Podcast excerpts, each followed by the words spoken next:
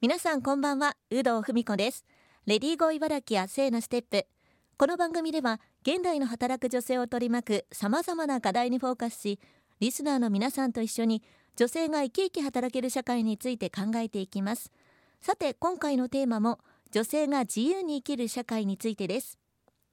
ゲストは一般社団法人ガールパワー代表理事池内博美さんです。池内さん今週もどうぞよろしくお願いします。よろしくお願いします。3週目の今週は番組のテーマでもあります女性が働きやすい会社社会について詳しくお伺いしていきます。池内さん本当に様々な活動をやられていますが今後の目標って何かありますか？はい。私はですね、はい、を書きます。本。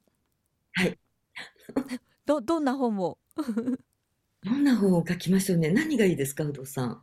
えー、何ですかね。今までもたくさん本を出されてるんですよねなんですね。今までは浮気とか離婚とか DV とか、はい、そういった本だったんですけど、あ、えっ、ー、と、でも、とりあえず結婚するという生き方とか、うん、えー、仕事ボックスから出していますけど、今まで31冊本を書かせていただいています。はい。それは、えー、お仕事を始めたのが32歳なんですけど、はい、その時に40冊本を書こうという目標を立てたんですね。はい。で、とにかく伝えたいことがたくさんあって、うん、えー、書いても書いても書ききれないというのがあったんですけども、それから様々忙しくなって、えー、気がついたらまだ40冊に届いていないので、うん、書かなければなりません。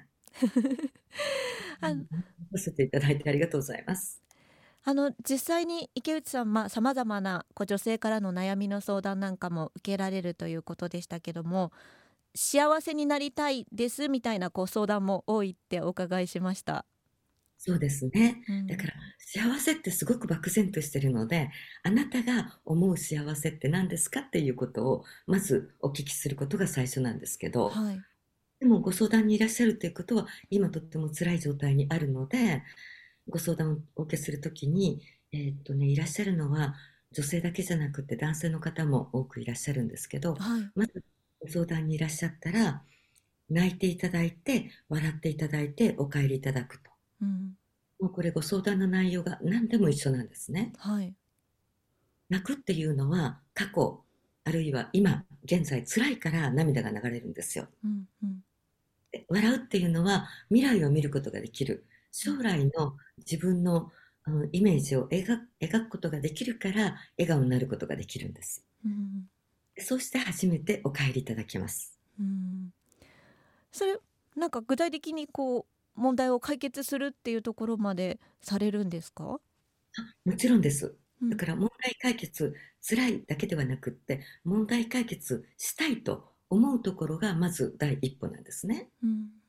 苦しい辛いというところにいらっしゃる時にはまだ解決したいというところまで届かないのでなるほど解決できるんですよってで解決できますよっていうところが、まあ、まず最初ですね。で、その意識を持っていただくところ。そこから具体的に、じゃあ、あとあなただったらどうできるか。その方のパーソナリティによって違いますし、うん、起こっている問題がご本人だけの問題なのか、あるいは夫であったり、子供が起こしている問題なのかによっても解決方法違いますから。うん、だから何が起こっているのかっていうことを本当に丁寧に丁寧にご自身が思っていらっしゃることと実際に起こっている出来事っていうのは違う場合があるんですよ。なるほど。いわゆるカウンセリングでいうところの主訴ですね。うん、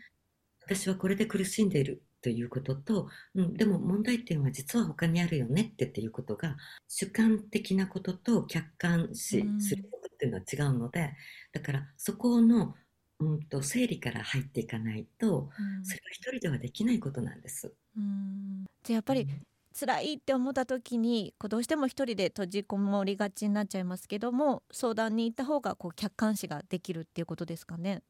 そうですね、うん、で日本だと恥の文化なのでお家の中で起こっていることをよそ様に言うことっていうのは恥ずかしいという意識があるんですけどももう全然恥ずかしくないですから、うん、私は今まで3万8,000人以上お話をお伺いしてますので、うん、あのご本人様にとってはすごい恥ずかしいと思ったりものすごい特別な困ったことが起こってるんじゃないかと思いがちなんですけど大丈夫ですからそんなのえっとね初めて聞く困ったことっていうのはもう私ではないんです。だから大丈夫なんとかなります。もうなんか池内さんのお話を聞いてたら私も大丈夫な気になってきましたけども可愛いし、もう、もう完璧ですよ。もう 全然問題です。大丈夫、大丈夫。その番組のテーマである女性が働きやすい会社、社会っていうのは具体的にこうどんなものだと思いますか、木内さんは。企業の場合は、うん、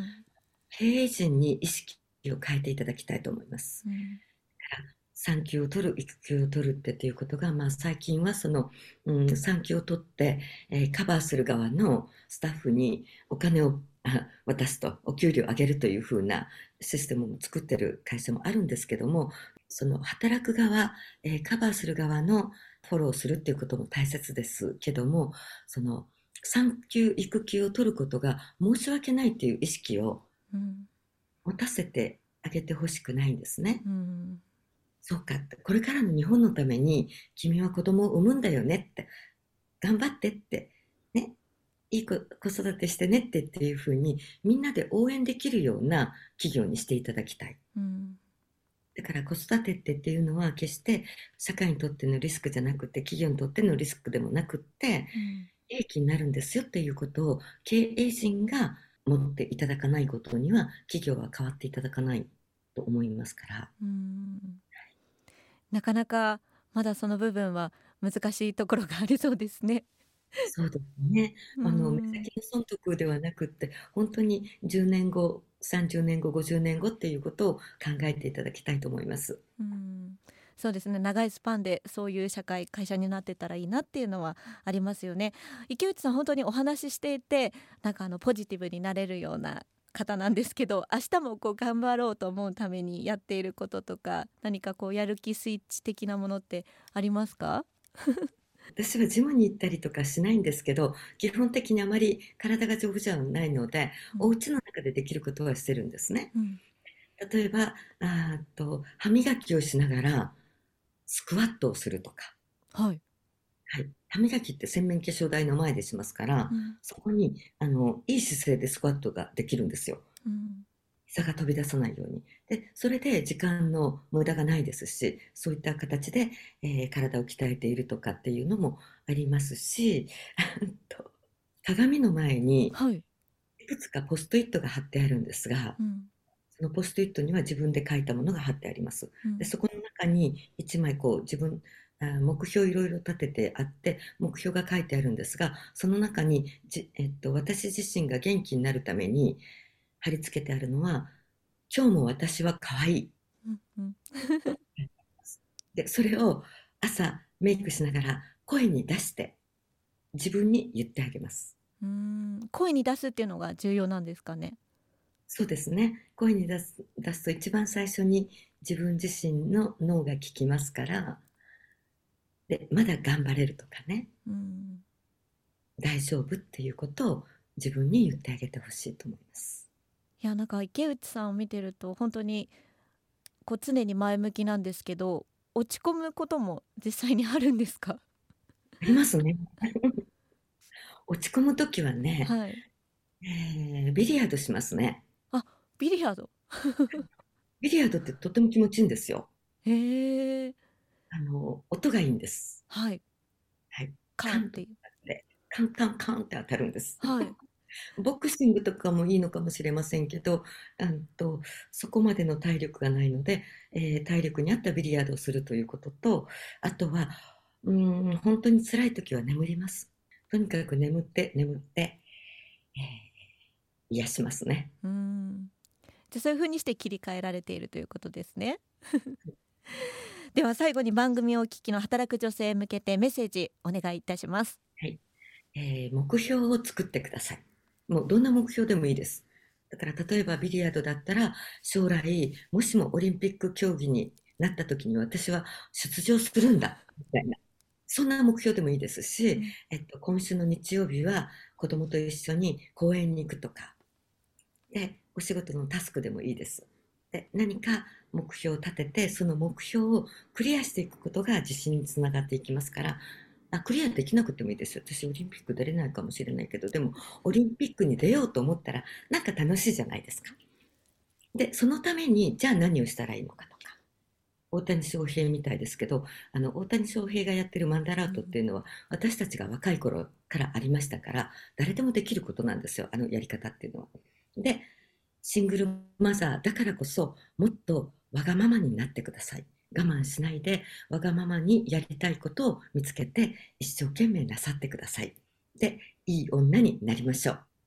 今回は3週にわたり一般社団法人ガールパワー代表理事池内博美さんに女性が自由に生きる社会について詳しくお伺いしました池内さん貴重なお話本当にありがとうございましたありがとうございました